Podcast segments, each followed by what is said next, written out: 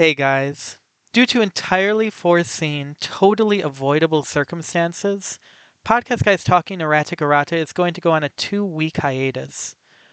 We know this is a disappointment and that nothing can make up for it, that we alone send a shining beam of meaning into otherwise meaningless lives lived by rote.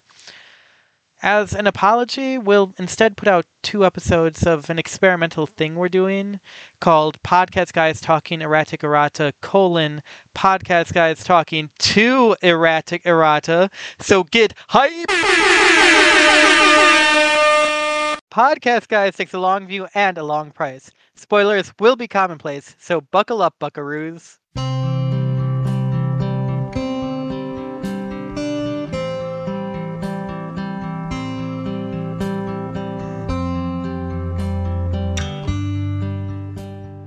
Good morning, faithful reader. Welcome, fortunate seeker. This is Podcast Guys Talking Erratic Errata. Podcast Guys Talking Erratic Errata is a whirlwind reread of a practical guide to evil, where A historian and a literature scholar tackle the big questions about one of the greatest novels of the age, such as which of Cat's parents is Deoraith? Wraithy. Does the symbolism of the dream actually mean anything? Deoraithy? And could a rebellion in Callow accomplish something? Hell, Cat's not going to allow one. Dwarith. That's terrible.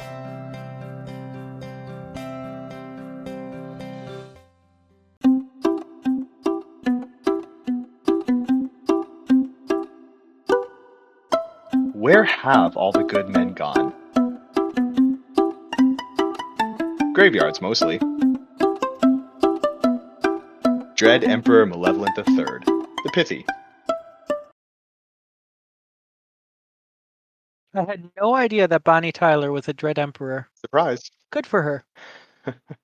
Well, this chapter we get the second half of the name dream, the name vision, and we get Cat starting to come into the powers of her name uh, pretty early on. There's a bit of a slog where she runs from some zombies and you know not a whole lot happens of interest but it, i do find it that find it pretty fun that she reacts quickly and cuts a an explicitly slow moving creature and is in awe of how her name works. And it's great to see the power scaling i suppose. Black moves quickly and stabs her in the previous chapter and it's impressive because he's wearing armor and here she she cuts a, a slow moving thing and is in awe of what she can do now and this is basically nothing compared to what we see from names it's just it's a fun little taste to on a reread to to see the scale at which cat operates at the the start of the story We can really appreciate it because the enhanced reflexes never go away in the story. It's not, oh, we were going to do greater and greater things. Well, yes, she does. But I recall book six, book seven, Catherine, High Priestess of the Night, on a flying thing. It might have been one of the zombies, it might have been one of the uh, necromantic constructs. Having a fight with one of the revenants, and something's coming at her. She raises a staff and blocks it. It's a side note. Her focus is on the story and the creature in front of her. And here, she, she, stops a slow zombie. And not only that, she stops it in a name dream. Obviously, this is real on some kind of level. Something about it is relevant and meaningful to real life. But also, Cat is not in a swamp in, so to speak, real life. Cat is not fighting a zombie. And she's impressed that in her dream, where she can kill her double, where a swamp can hemorrhage zombies, beautiful language, EE, that she can move fast. I love it. these early chapters are definitely i don't think i don't think the story ever gets away from some level of i don't know grittiness of, of down to earth like obviously you're dealing with the hierophant and you're dealing with the the warden and you're dealing with these high powers that are capable of moving cities and armies and but there's always a grounded nature to things there are concerns over shafts of wood with a point on the end for characters even in the late game and it's it's nice to see here that, that that's that's where cat comes from that's where cat stays that's where the story stays but it is her extrapolation here I cut a zombie that was moving, you know, she cuts a zombie that was moving slow. She extrapolates to, quote, no wonder heroes were said to take on an entire fortress filled with soldiers without a second thought. No wonder villains take on entire groups of heroes, end quote. Cat, you moved a little fast, friend. and fails to understand in the process the nuances of those difficulties. Because, yes, heroes, especially heroes, because they cheat, but heroes take entire fortresses filled with soldiers. Yes, but also, as we will read, a named going single handedly upon a field of battle can be taken down by sheer numbers, by sheer opportunity. Eventually, a mortal rolls a 20. Meanwhile, a villain taking on a whole group of heroes, yes, she specifically does that later on, but very carefully. Because villains take on entire groups of heroes, but how do stories end? Typically with the villain dying. With their head on a spike. You also you say that she takes on groups of heroes carefully. Are you there's a battle dealing with some camps and she her body sort of just brute forces a fight against many heroes. I blame diabolic forces for that. Sorry, I blame the diabolic force for that one. but later on, I recall a flying fortress, a place of stories and careful separation of a carefully constructive of a carefully constructed band of five and a couple of riddles. She very carefully constructed it. And to be fair, she does have a little help with that one. She's not alone there. Outnumbered, but not alone. And certainly not outgunned. I even the Mirror Knight himself, our horrible, idiotic Mirror Knight. I think you mean our unproblematic fave, Mirror Knight. I'd bet on Catherine. Shortly after this revelation, this eye opening event, we have Cat pushing forward, getting swarmed a little bit, trying to make her way through these zombies. And we reach the point where this name dream tiptoes across the line into a normal dream. Kat has a dream where somebody's teeth fall out. I feel like that's pretty unoriginal of her soul and also like her soul's trying to tell her something. Although I still haven't learned what it is supposed to mean when your teeth fall out in a dream. I just know people talk about that all the time. As if you grind your teeth. Mm. I do not have that dream, and my teeth are beautiful. So this zombie grinds its teeth, is what we're hearing. Yes. It's one of the great curses of being a typical bog zombie rather than one animated by the dead king himself. The dead king zombies have immaculate teeth. He provides the greatest dental care for the undead this side of the tomb. Not all acknowledged. I think there's a beautiful symmetry to Catherine's career as a named, which really is beginning with this dream. Everything before this point led her to it, but until now, she wasn't touching a name. She was part of other stories. She wasn't a story in her own right. And this is certainly before she was the story. Here in the inaugural moments of her name, she fights undead.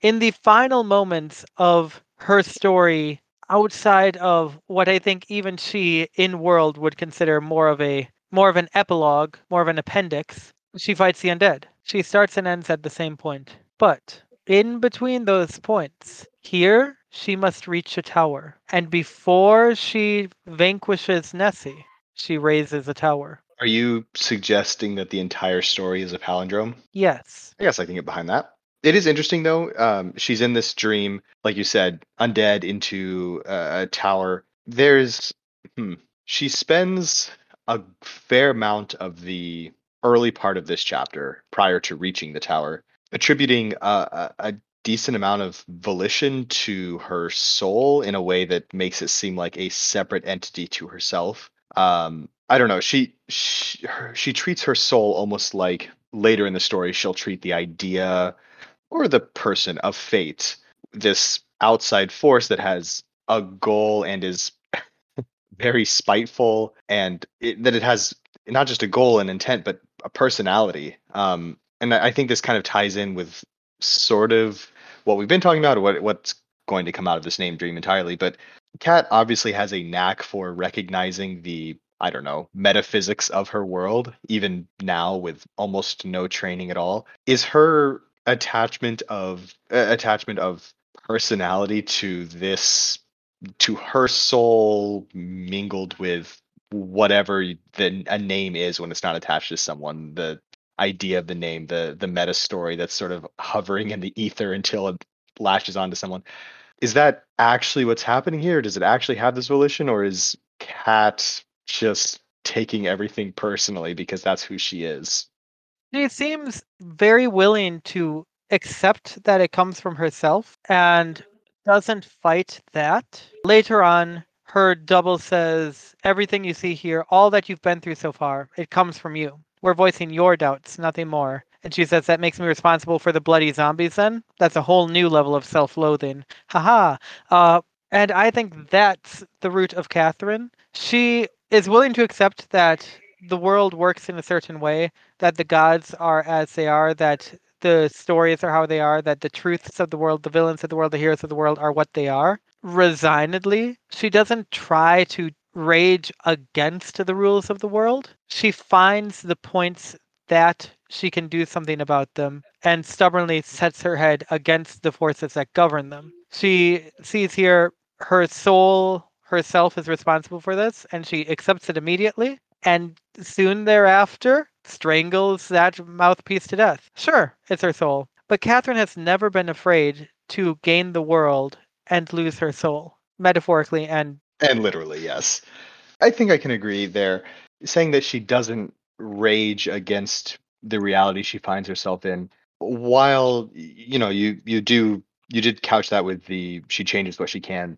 she does set out to fundamentally alter the relationship between the two sides of named in a pretty drastic way. And i don't know that if that's not raging against reality i don't know what is. Named are more than just you know the people in this world. They are the stories that underpin creation. Changing how they relate to each other is changing reality.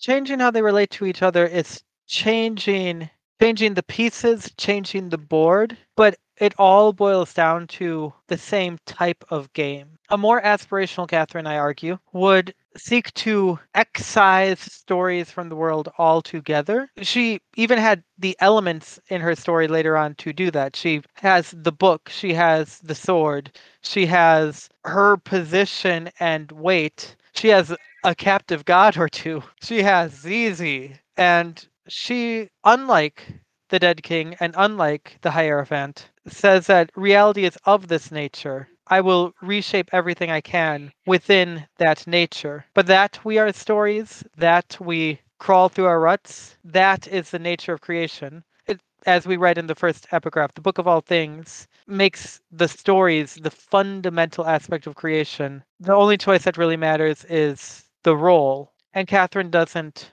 abolish that. She seeks to contain and channel. That's what I mean. You are welcome. Say I observe too much discrete difference. I think both of our points are bordering on the so niche, so specific as to be nearly meaningless once we drill down so much that we're comparing this level of things. I think this conversation is worth bearing in mind when we reach the point where she has the book and the sword and as she's as she's delving deeper into creation and learning more and and seeing those underpinnings i think keeping this conversation in mind as we reach each of those points will be valuable and uh, you know we may inform some of our arguments more heading into this reread since right now we're drawing on admittedly months old if not years old memories of how certain things happened. I'm very thankful that this is a whirlwind reread, so we'll keep everything in mind. we'll be at the end of this in no time Moving back to the story at hand, rather than the uh oh should we talk about this chapter yeah, which one were we on? a knife, was it? something like that But yes, here in chapter five, Role. As she fights through the swamp, she is moving towards the tower. Uh, and I brought up the tower as a piece of the parallel. Here she approaches the tower as she as she vanquishes a later undead, she moves away from having raised one. Great. But name dreams, her name dream here, her evil twin and not so evil twin offer her choices. They indicate directions she could go nominally, as in of or relating to names, way she could go name wise.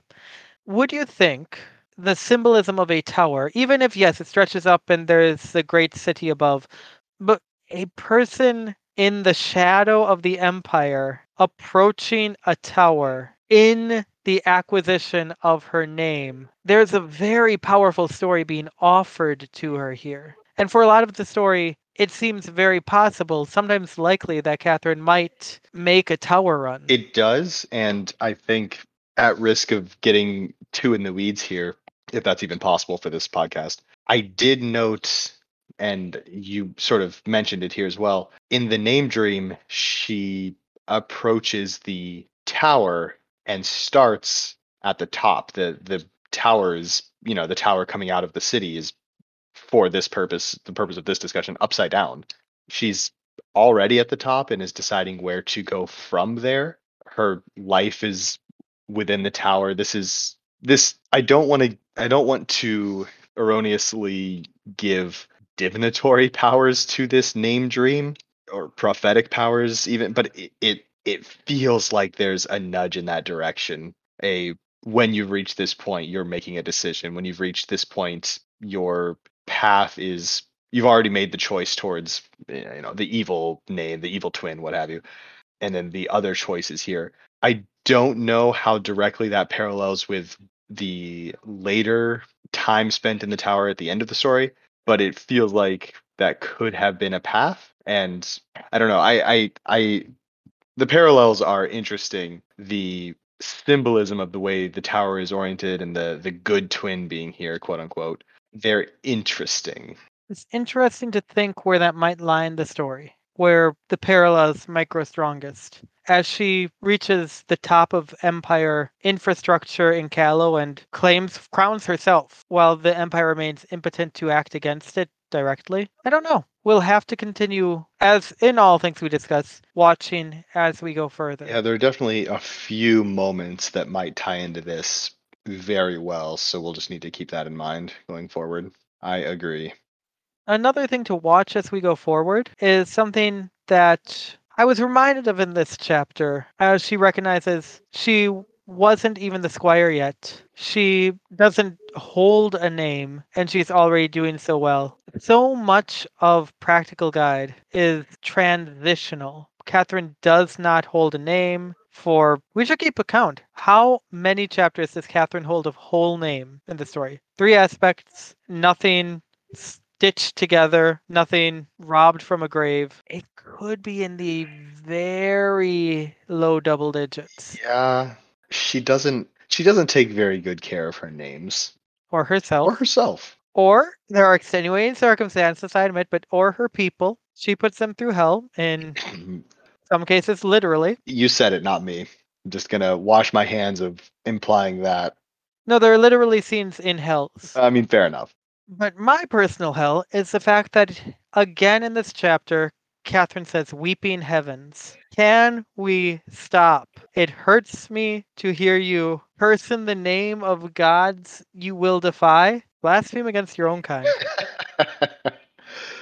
it it's very much a this is the culture she grew up in, but it is weird coming from Cat. It doesn't feel right.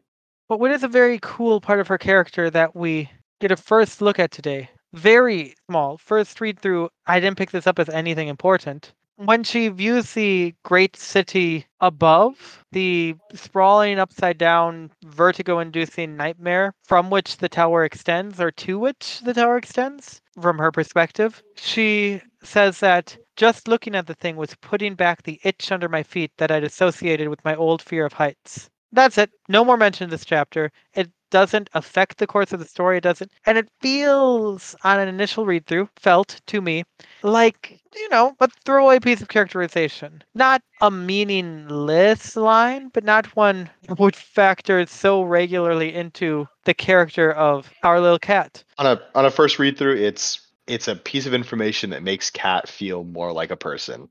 Right now, it's a great bit of early teasing towards very important things later on. It I also noticed that bit and I smiled when I read that sentence for sure. Do we know what coins are made out of in Callow? What coins are made out of? Yes. I don't know whether we do. I would imagine precious metals. I'm thinking it must be. The when Catherine sees the pair of armored knights with or rather the empty suits of armor, she sees the armor is made out of a gleaming silver and she says, that was the stupidest thing I could think of to forge armor with, except maybe gold. It was soft metal. Any halfway decent blade would cut through. And unless she's deriving this from numismatic knowledge, she really has an unusual understanding of precious metals for a poor orphan. That is to say, EE's detail here informs us about the currency. Close reading's fun, kids. That is familiar with both gold and silver. In chapter one, she's mentions that she's usually paid in imperial silver, but she's also familiar with gold because she compares it to gold. So Callowan coins might be gold based on that, but imperial coins are silver, or the commonly used ones are. Fantastic. After criticizing the armor of the fictional the the imagined automatons that her soul created to challenge her. Cat meets her good twin. There's a bit of discussion. The twin wants her to dispose of her weapon before she can enter the tower. Obviously cat hesitates there but once she agrees to go in once the terms are established we get a little taste of I'm not sure what to call it. It almost feels mischievous when Cat immediately upon promising to get rid of her weapon, just kills a guy with it to get it out of her hand. She doesn't set it down. She doesn't throw it. She just puts it in someone's chest and leaves it there. It's extremely cat. And also, it, it, it's extremely cat in a couple of ways. It's violent, it's sudden, it's taking care of something, it's proving a point, it's a little silly, but it's also she reads a situation incredibly well, incredibly accurately. Even where I inclined towards sudden bursts of violence, if I were in this position where there were two guards and a twin, the matching partner of whom I had recently had to fight, I would be hesitant to initiate a fight, even if I win the fight immediately. Initiate a fight in such a way that leaves me defenseless and cat is just knows to go for the I was going to say the throat, go for the chest and then back away and understand that the fight won't continue past that. Go for the chest plate. Of course. It's a it's one of those moments of reading a situation that cat does incredibly well, but mostly just played off as look how goofy I am. I stabbed a guy, a thing, a figure. In the previous chapter, just want to quote again, I was wrong, Black said, though he didn't sound like he was admitting an error. You could never have become a hero. You lack the mindset for it. Catherine is a born villain. I'm I'm not sorry. Everyone around her is. True. Most of the heroes that we know would have killed all three of the people here, just in case. They wouldn't have liked to, other than Saint. I was gonna say, I feel like the Saint wouldn't have minded so much our hero most hated would have had the decency to feel bad about it and also have made it even worse somehow. Yeah, yeah. The inside of the tower is decorated with scenes from Cat's life. They're they only go so far, of course. She's relatively young. I most of that just seems like the kind of hmm, faux symbolism that a teenager's soul might come up with as a powerful look at it it's your entire life painted on the walls of this tower but it leads into a conversation with her twin that with the not her twin with the good twin that is actually pretty interesting. Um it's it's the whole point of this this part of the dream. There's a, a discussion cat demands answers the the twin hesitates a bit and you know mentions what you talked about earlier that it's it's coming from cat and there's this response from the uh, from the good twin. You have this belief that nothing worth having can be had easily. I I feel like that is a reasonable conclusion to arrive at for a person an orphan in a conquered nation. I don't think there's ever been a moment in Cat's life where there has been an easy thing happen. It's it's interesting that she's she gets to this herself, I suppose. You know, it's coming from internally, internal, but she she responds to it as as though it's a revelation, but not one she particularly cares about. And she's just ready to move on. I don't know. I I, I think it's interesting. It, it's definitely true. It definitely keeps her prepared in various points. She's always, you know, she kind of keeps an eye out for the trick for the other shoe to drop. There's there there are layers to things that Cat is aware of, partially because of this trait, this belief she holds. And for her it's this, I don't know, throwaway thing, this very uninteresting thing that she's ready to move on and let's let's get to the point where we fight or what have you.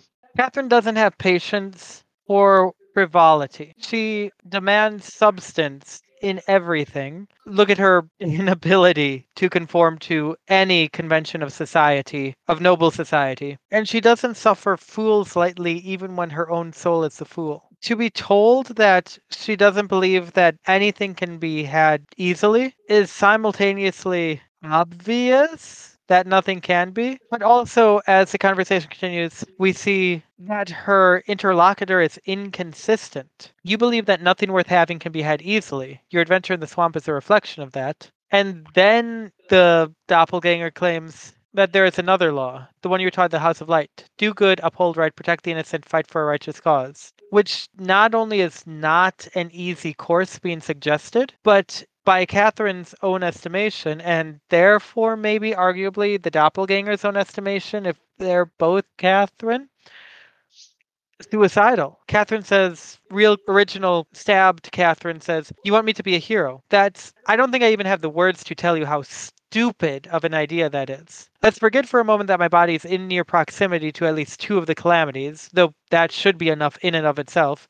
Heroes try to liberate Callow all the time, idiot twin. It doesn't work. They try, maybe, stir up a town in the south, and then they die. Assassin gets them, or the legions, or hells. I'd even heard Black put down a few himself. Some don't even make it into Callow itself before they get caught. Her soul, her idiot twin tells her, things, some difficulty is your own fault because you don't think anything worth having can be had easily. And also, the only thing worth having is something you'll die over and accomplish nothing. And that's what Catherine has no patience for. She isn't a scholar. She's never a scholar. She's never erudite, but she will engage in endless sessions of strategy and discussion and planning and plotting and learning if there's an end. But the only end found following the idiot twin is resignation or death. I almost wonder if the inconsistency of the twin and even mm, no, just the twin is intentional. Her her purpose isn't to change Cat's mind, it's to not serve as a sounding board, but to to nudge Cat to to adjust her course to encourage her to think about things in a new way or in a slightly shifted way, if not new. Like you, you know, like you said, she she the the doppelganger suggests things have to be hard and that's your issue here. And then as soon as cat says that's too hard to do the twins response is that's your answer? It'd be too hard? Too hard not to become another tool of the empire instead of doing the right thing? Before that cat says this isn't going to work. Your your idea of becoming a, a hero is foolishness uh, you know everything you just quoted. And the twins response isn't to come at it from the top level but to quibble over details she says you already know the people here. You're in the right city. What's the problem? Like giving advice almost strategic advice on a rebellion not on any sort of philosophical point but well why don't you just do a rebellion better basically. The the twin is encouraging cat to think this thing through to to bring her own ideas to to see them coalesce. Cat has already decided villainy is the way to go but doing this oh because of how strict some of the lines are for roles and because so much of a role is well so much of a name is stepping into a role i think uncertainty about where you might end up uncertainty about what your goals are uncertainty about your loyalties i think that can only make your name weaker and it may make it may have made her claim weaker and this is a refining process. It's Cat's soul forcing her to fully come down on the side of becoming a villain if there were any doubts. The doubts are expressed and cut down mercilessly. And yet, we get a window into Cat's thinking, and we see since this is Cat talking to Cat, or Cat's soul talking to Cat, or a bit of nameness within her soul talking to, you know. But since there's an aspect of auto conversational dynamic, it's not really the initiation, but a window for the viewer, for the reader, to see why Catherine acts as she does in a few chapters when she has William in her clutches when Mm. she could put down a rebellion that doesn't have to happen and she lets it go. She wants this, clearly. And here's honestly an easy way to have something worth having and that she's in position to see it successful. She thinks, maybe. Let's pay attention as we read that, which is the fourth time this chapter we've said that. Well, I mean, that makes sense. This chapter is establishing the foundation of Cat's name, it, which means this chapter both meta from from our perspective as readers and internally within the story is creating the basis of Cat's story, of Cat's life, because that is what the story is. It makes sense that this is setting up plot threads, that it's it's creating foundations, that it's foreshadowing all over the place. That's what her name dream is. It would be absurd if we came out of the name dream with only answers and no questions, I think. That said, speaking of us as readers and the story within the story, Cat explicitly says, This isn't a story, you twit. We're living this. I have to say, that kind of thing shows up in various stories in, you know, what have you. This isn't a movie where, you know, that kind of thing. It's especially funny in this of all stories for a character to say that. And Cat of all characters, because she will know better so soon. So very soon. It's such a funny line that that, that gets dropped in so early in a story about stories being real parts of the in-universe reality. So good. There's no other place that cat could drop it. She learns better very fast. Not next chapter, but the seeds are laid before she gets to the college. Can't argue with that. Her teacher is black. She can't avoid understanding what's going on for long. So there's very little left in the dream after this discussion. Um, it's Cat realizing what's going on and then Cat murdering the twin. I had a thought that in Cat's realization paragraph, where she summarizes, where she boils down what the twins are, parts of her personality or her potential personality, it's a little unclear. Each represents I kind of this is something Cat struggles with for a long time, wrestles with for a long time, I think, in that she mentions that the evil twin, quote, thought that just killing everyone who deserved killing was going to be enough, end quote. And that the good in thought being good capital G good is enough. That's what that's what matters. It doesn't matter the consequences of your goodness. It doesn't matter the the actions you take. It's are you good? These are concepts that show up frequently throughout the story, especially when Cat deals with heroic named. The it's very interesting how much of a direct line you can draw from the two twins to specific characters or mindsets later on. You've got the good twin who has a a, a philosophy that feels like maybe the early white knight is when he first shows up or some other heroes that all that matters is being capital g good.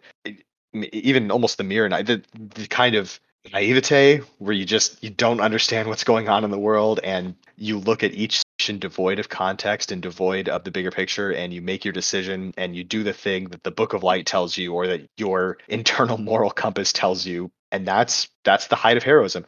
And then you have the other twin the swamp twin who's just i mean i hate to say it again i hate to bring him up again but who's just tariq. Anybody who deserves death you give them death and that solves the problems. You you don't worry about what those deaths will do. You don't worry about how that spirals. You don't worry about any kind of external you don't worry about any kind of external weight on this on any kind of jury or or discussion or what it doesn't matter what the the paradigm is that you're using. If somebody deserves death they die. And cat deals with those two things forever. Like that does not stop in this story.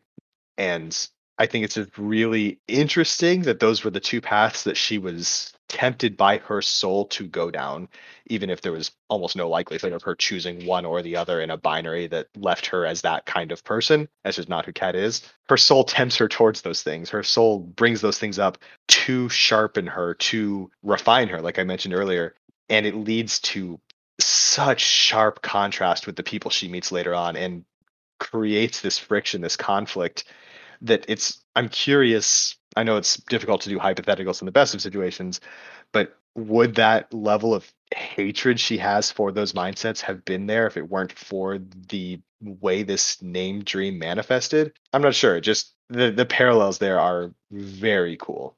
I hadn't begun to consider, and that's a fascinating thing. But I think the way you present it is a little simplified in that these are not merely extremes that are brought up that she might refine herself in the face of them, but they are also, to quote the philosopher Bill Watterson in his seminal monograph, Calvin and Hobbes, the inscrutable exhortations of her soul we have uh, kill them all and let the dice fall where they may viewpoint. In the very next chapter, Catherine and Black share a moment of fantasizing about doing that to the high seats because it would just be better for his rule than if they left them alive like Malicia insists. It's not something Catherine is entirely separate from. They're the these are some of the base urges with which she must contend, with which she must the urge to do a Freudian reading and bring in super ego and id here is powerful, but Sigmund Freud was terrible. And instead, let's just say that thinkers have proposed that that which we reject the most is sometimes that which we fear most about ourselves. Many thinkers. Lots of cool ones too. I think that's interesting. I think presenting these not as an external idea that she has to grapple with, but rather her soul saying, These are things that you may do, these are parts of you, and having Cat wrestle with those. I think that's good because, yeah, it's still a struggle with these ideas, but it's not fully external. It's not Cat versus these ideas, it's Cat versus these ideas and Cat against the other part of her that champions these ideas to an extent. I don't think she ever really struggles with the good twins one internally like, after this chapter. I can't think of a moment where she struggles with it, but that kind of sentiment is always there. Even though she can mock and repress and put down anything to do with it. Throughout the story, obviously, so often Catherine absolutely would like to just have a simple, clear path that gets things accomplished or finished because her slog to do anything, the endless, horrible, mortal peril, the thousands of dead, the cost to every side is such a terrible thing. She has a lamentable journey, and there's always something seductive about the simplicity of an impossible virtue. The other side of that sort of is present too that we when Cat responds to these realizations verbally, we get the quote, doing nothing is worse than being evil, end quote. Cat isn't she also goes on to talk about compromises. It's again, you've got good and you've got evil, and you've got being good isn't enough and being evil doesn't matter it's the actions that matter and i think we get that's kind of a, a thing a running theme for cat i mean she she's very much actions over nature because the idea of like nature actually mattering is something that she isn't big on even when it's explicitly told to her or proven to her that it does you know when the evil queen rules Callow um it's inaction that bothers her. It's refusing to compromise, which I think is kind of calling back to my previous points about comparing the the souls to options with those heroes later. Getting people killed because you won't compromise is worse than being evil, she says. Letting people letting things happen to people, awful. Doing something, even if it doesn't work out, even if it's not a good thing to try to fix things is is virtue for Cat, is if not virtue, maybe, is a step in the right direction. It's the better of the two choices. These I know we're we're falling on, if not opposite sides, different parts of the spectrum on how much this soul dream is meant as a refinement, is meant as a a a way for Cat to figure out who she is, to to be boiled down to what she is. But this part, this actions, this not putting stock in intrinsic morality or what whatever ethics, evil versus good, I think is something that she sort of verbalizes here that she maybe hadn't put together entirely and probably hadn't needed to.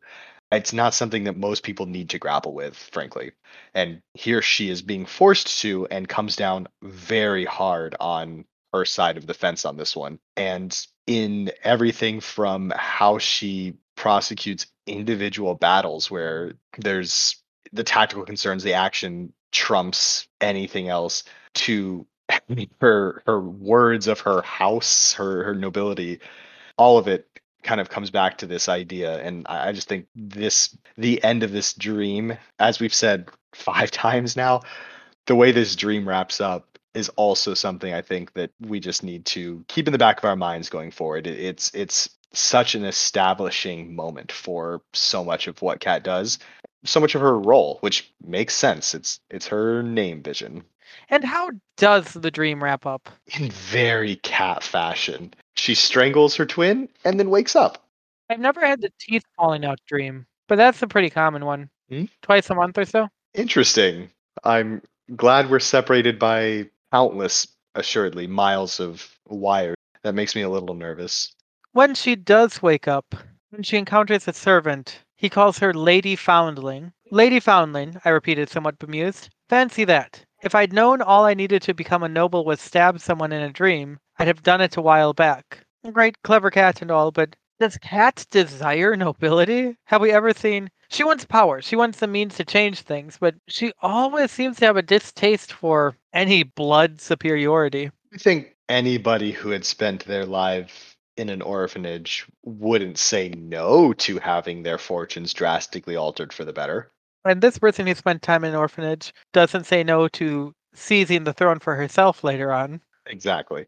Yeah, she does hesitate to weed out the vestiges of noble power until she has ultimate power. And so that's an interesting choice for Cat.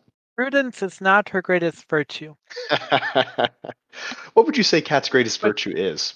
Lies and violence. Correct. I think her uh, I think her disdain for blood superiority for inherited nobility also has echoes in her own origin. Cat brings up her parents and pretty soon after this she just as a passing thought because she's talking about her body and what traits she inherited from which side of her her heritage. And i will say it is odd that she says cursed with a slender frame. Really getting into some Callowan beauty standards there. But the main thing i wanted to talk about here is i am impressed i think. This is the practical guide is a story that is and this may surprise you steeped in tropes. That's kind of what it's all about frankly.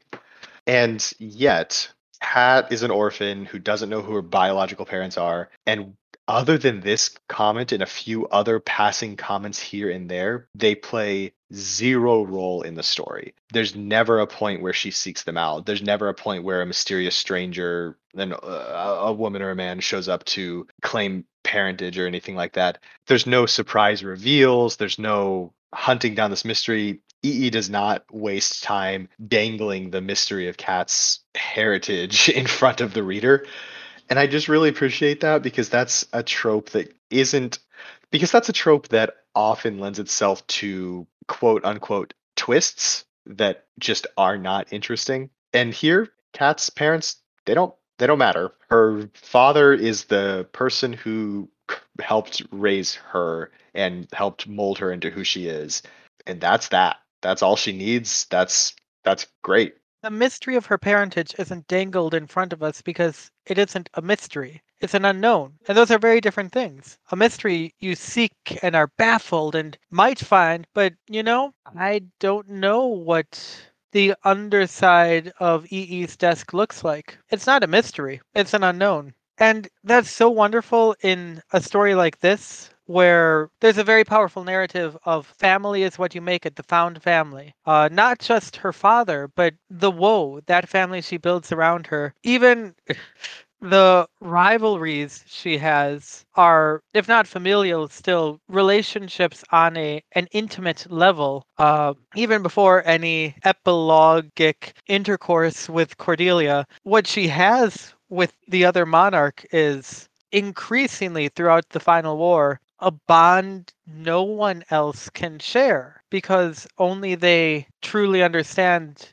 the experience of leading their nation through that. Everything in the story is about building a place with others for yourself, a place amongst others, building family. And if her biological parentage were dangled, if she were fixated upon it, it would just play into a dissonant in this story and destructive obsession that we see a lot in I think our society and a lot of other stories about blood being thicker than water rather than blood of the covenant being thicker than water of the womb. This is the kind of nonsense that sees adoptive families painted as less than, which is of course absurd. But in this story, our darling little Hierophant has two loving fathers until they blow themselves up to do a war crime. That's the way family is and should be in all of the details. Mm-hmm.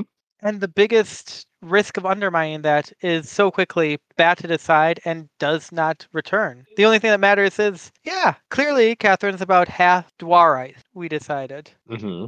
Okay.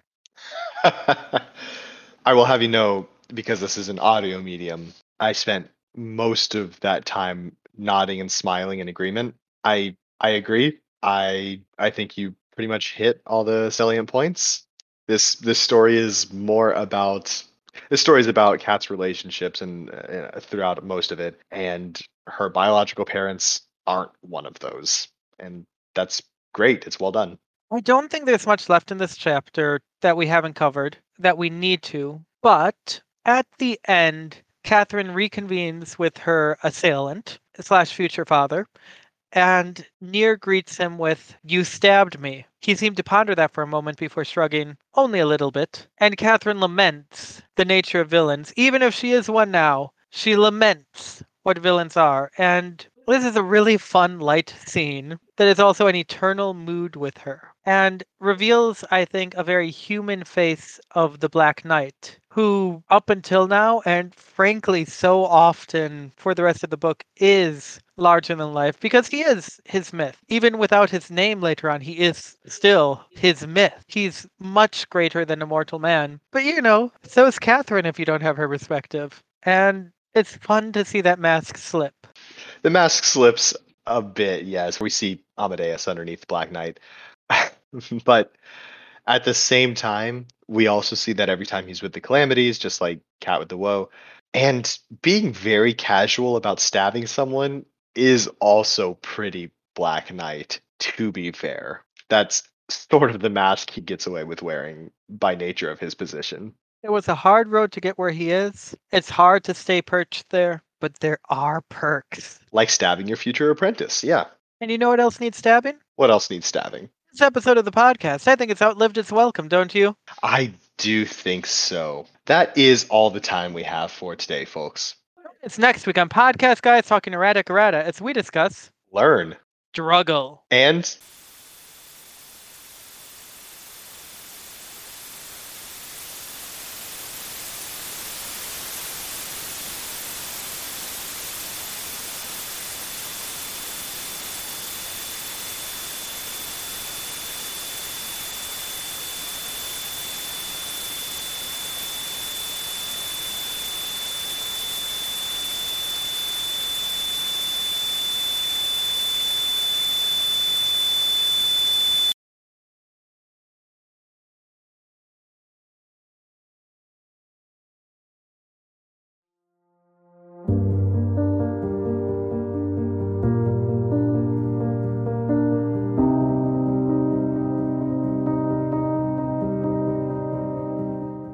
Podcast Guys Talking Erratic Errata is a fan made podcast discussing erratic erratas, a practical guide to evil. Check out the full serial at practicalguidetoevil.wordpress.com. Intro music for this episode was The Cradle of Your Soul by Lemon Music Studio. Music for the epigraph was Playing in Color by Nullhertz. Outro music which even now is elevating my voice to the realms of the divine, is Price of Freedom by Daddy S Music. The music is provided by the generous license of pixabay.com slash music. Go and support all the artists who make this work possible by providing their stories and sounds free of charge. If you'd like to support this podcast, follow us on Twitter at The Long Price. Do you have questions, comments, or contributions? Are you overwhelmed by the urge to correct our errors? Email us at thelongprice at gmail.com. If you'd like to materially support our work, find our Patreon at patreon.com slash pgtee. Join the ranks of our patrons and be called by name. Receive personalized stories and art, or even join a PGTE inspired RPG. We implore you, don't consider joining unless you are already supporting the artists who make this all possible. Special thanks to our patron and liege, the good man in the graveyard. Next week, Chapter 6 Aspect.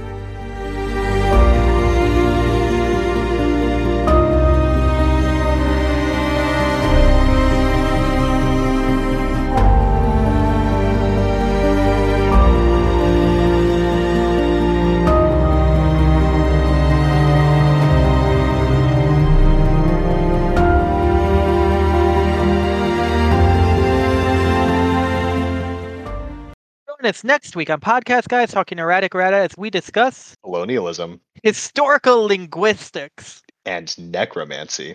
We'll see you then. Bye.